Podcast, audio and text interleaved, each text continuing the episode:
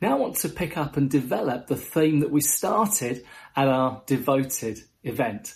We talked about us being servants, us displaying servanthood to quote the prophetic that Ginny brought to us, us being the Joseph generation that arises to serve the world, to be the rescuers, those who bring hope and deliverance, those who bring light into darkness.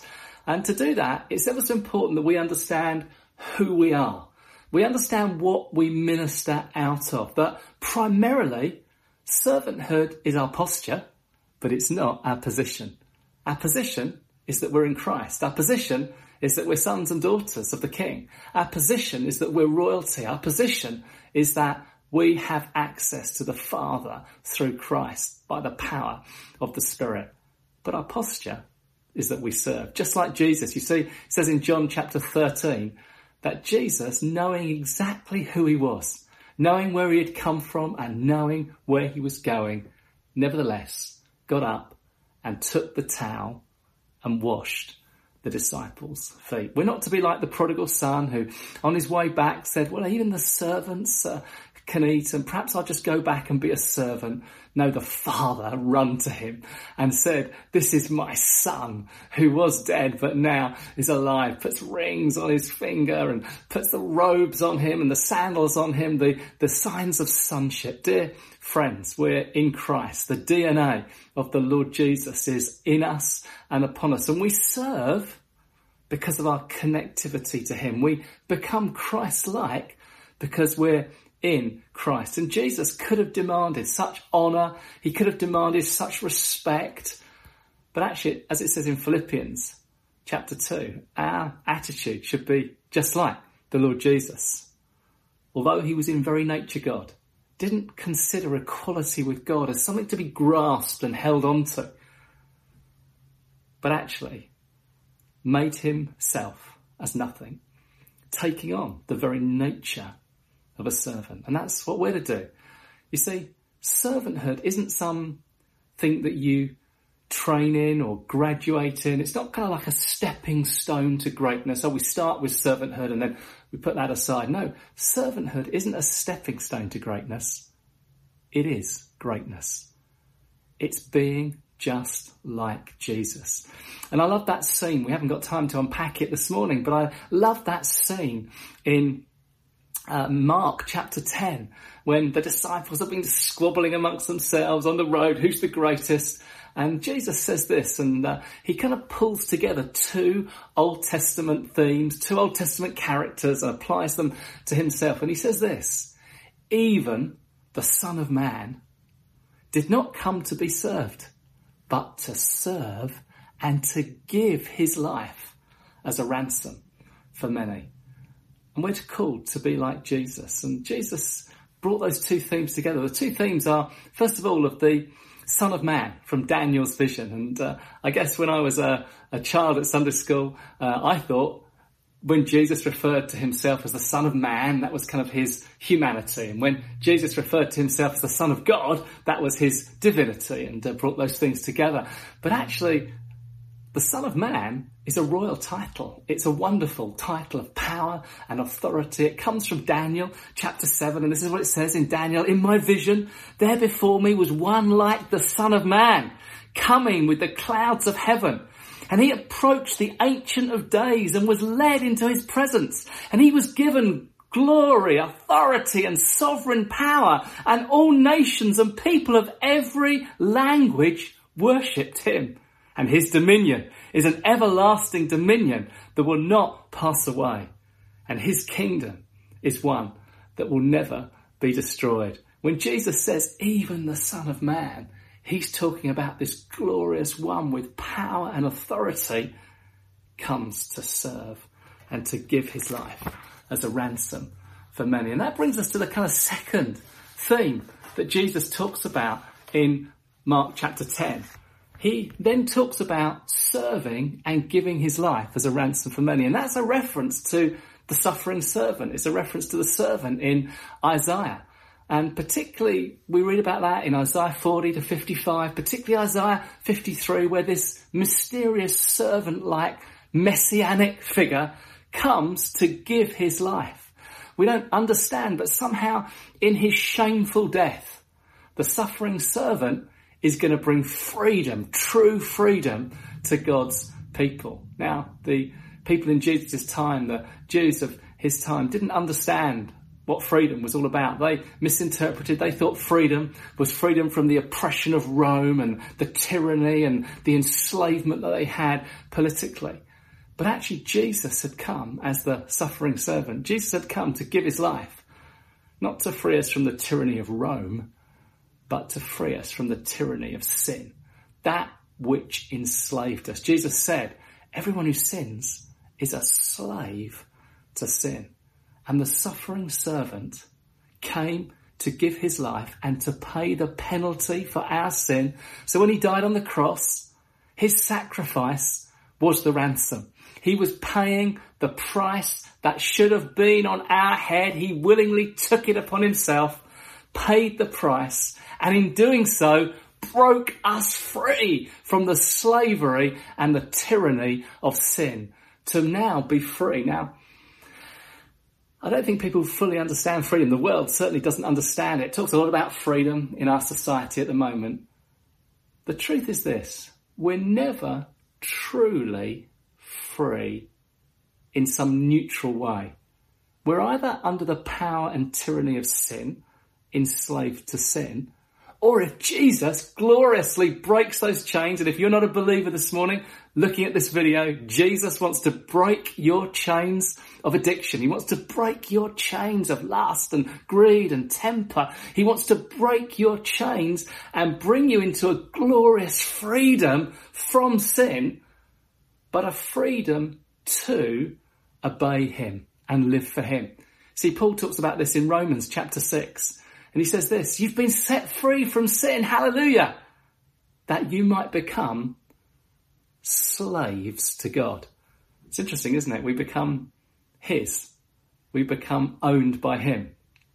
It's like now we're once enslaved to sin, but now we're enslaved to Him. There's this inward pull in our hearts towards holiness, towards mercy, towards grace. It's these chains of love that now pull us. And I think if we're going to talk about servanthood, we need to understand that love and lordship go together. Jesus said, if you love me, keep my commandments. And we need to know the love of God compels us, constrains us, motivates us forward. But also it's the lordship of Jesus that we're no longer our own. And even as we come to this great offering, your money, is it yours or is it his? He's the Lord. Let me give you a modern day parable. I, I love the writings of Charles Swindoll, a great evangelical preacher and teacher of the Word of God. And in his book called uh, Improving Your Serve, he talked, he gave this modern day parable uh, about the pearl of great price. I'm just going to read it to you now. Just imagine this uh, man who's been searching all his life for the greatest price, the greatest pearl. And he comes across in a shop this great pearl and he wants to buy it. And this is what the conversation is between the pearl seller and uh, the man seeking the great pearl. I want this pearl. How much is it? Well, the seller says, it's very expensive. But how much, we ask? Well, a very large amount. But do you think I could buy it? Oh, of course. Everyone can buy it. But didn't you say it was very expensive? Yes, I did. Well, how much is it? Everything you have, the seller says. We make up our minds. We think, okay, all right, we'll buy it. Well, what do you have? The seller says. He wants to know. Let's write it down. Well, I have £10,000 in the bank. Be impressed. Okay, good. We'll write that down. Anything else? What do you mean anything else? Well, I have had a few pounds here in my pocket. I, I, I, I'll, I'll see what I can find. Oh, 20, 40, 60, 80, or 100 pounds. Good. That's fine. What else do you have? What do you mean? What else do I have? Well, where do you live? Well, I live in my house. Yes, I have a house. Oh, the house too, he says, becomes mine. But then I'll have to live in my caravan. You have a caravan.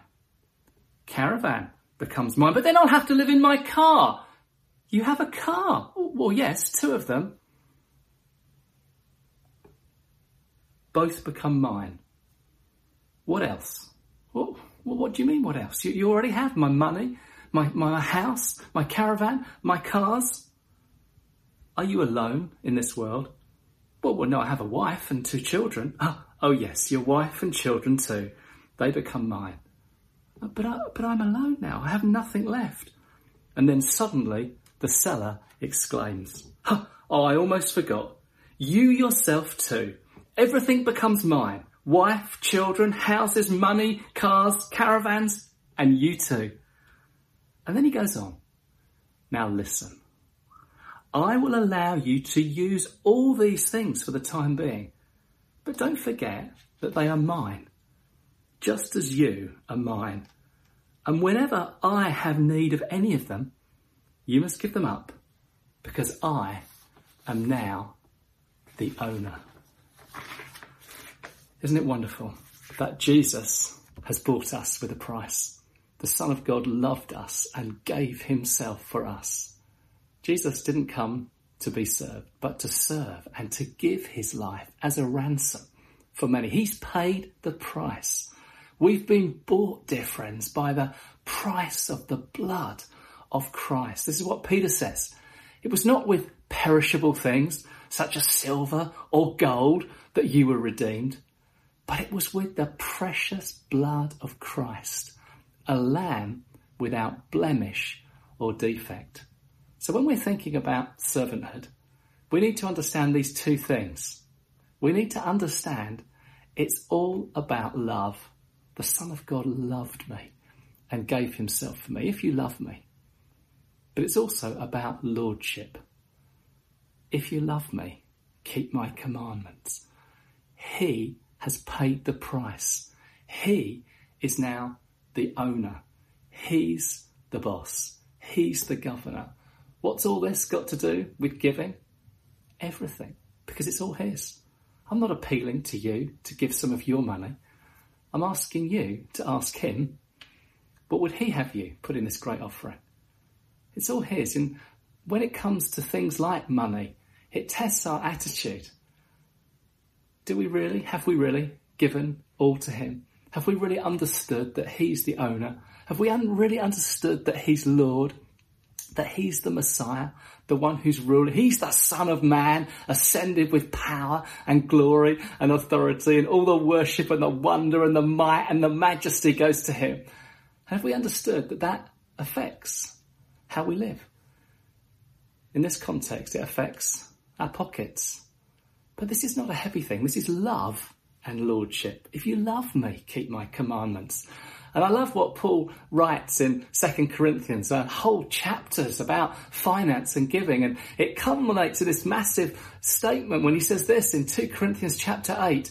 We want you to know about the grace of God that he's given to the Macedonian churches. Now, the Macedonian churches were really poor and needy.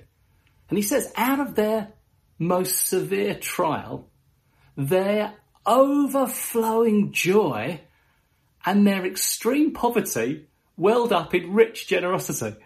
Isn't it amazing? The Macedonians, the poorest of all, said, We want to be part of this offering too. I, I can tell you this. My brothers and sisters, our brothers and sisters in Africa, when they heard that we were taking this offering, they said, Please, can we be part of it? That so blessed me. They wanted to be part of this great offering. They wanted to be part of the family even out of their poverty, just like the Macedonians, out of their joy, out of the grace of God that's at working in their lives, they wanted to be part of this great offering. This is delight, not duty. This is grace, not legalism. This is joy, not hardship. Dear friends, I want us to give this morning. However you give, whether that's in your Sunday gathering, if you're able to gather, whether it's online, whether you could visit the Christ Central website and give into this offering. it's a joyful thing. It's a delightful thing. Anne and I, we just love to give. It brings such joy to our hearts. We loved giving into the COVID-19 appeal and we're going to love to give into this great offering. Whether you're giving a few pence or whether you're able to give thousands of pounds, it's not the amount. It's the heart. And out of the heart, out of the overflow of what God's done in your heart, out of the fact that He's your lover he loves you and the love of Christ compels you and he's your Lord. He's your master. He's your king. He's your owner. Let's give into this great offering. Now, you might ask, what is this offering for? Well, we've given primarily this year so far to help the relief of poverty. But what we will now want to give is to help our mission together, to strengthen our teams, our apostolic teams around the world Groups of men and women, apostles, prophets, pastors, teachers, evangelists, all working together to do three things. Number one, strengthen your church. Just where you are right now, God wants to strengthen your church. He wants to serve, us to serve your church, to help you to be more effective in your mission, in your gospel proclamation, whatever city, town or village, country, nation you're in. We want to help strengthen you. We want our teams to help strengthen you. And that needs finances. It needs to, it needs gifts to better help and to release and to give. Secondly, we want to continue to support local churches as they resource community action projects, social action. We're so thrilled and grateful of our partnership with Jubilee Plus, and uh, we want to continue working with them and helping local churches train, equip, strengthen you to be a servant in your community, for your social action project, whether that's helping out with finance, whether it's helping out with food banks, whether it's helping out clothe and house and whether it's refugee work, whatever the work is that God's called you to. God's called every local church to be serving in some aspect. So we want to help that. We want to stand with projects. We want to support and help. So it's strengthening local churches. It's helping local churches in their social action, their community projects. And thirdly, it's to break through into new areas and new territories. It's to see new churches planted across the world. It's to see new nations reached. Now to do this, we need teams of men and women working together. We're so thrilled that God's raising up apostolic teams across Africa, God's raising apostolic teams across the Americas from Canada and down into Mexico. God's raising apostolic teams in the Middle East. He's raising up apostolic teams right across Europe. We want to stand with those teams. We want to support those teams so that those teams can support you. This is about us working together. Now, it wouldn't be New Frontiers. It wouldn't be Christ Central if we didn't quote what God said to us right at the beginning of New Frontiers that we can do more together than we ever can on our own. So whether it's a few pence or thousands of pounds, it's the togetherness of this offering that's going to reach your community, reach those who don't yet know Jesus, help the poor and the marginalised, and also reach to the nations.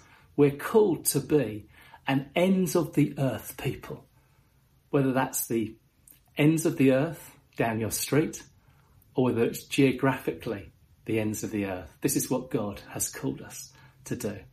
I'd love to pray for you right now. Lord Jesus, I pray for my brothers and sisters as they listen to this, that the motivation would come out of who they are in Christ, would come out of the great love. God so loved the world that he gave the Son of God loved me and gave himself for me. If you love me, keep my commandments. Thank you that the one who loved us is the Son of Man, the glorious, powerful Lord of all. And Lord, we just say to you, today you've got our hearts, Lord, and therefore you've got our pockets. Whatever you want us to give, we'll give. Say the word. I ask you right now, speak and speak grace and speak generosity and speak great joy right now in Jesus' name. We pray. Bless this offering. Let it help strengthen local churches, Let it help local churches serve their communities. And let us help us together to go to the ends of the earth. In Jesus' name.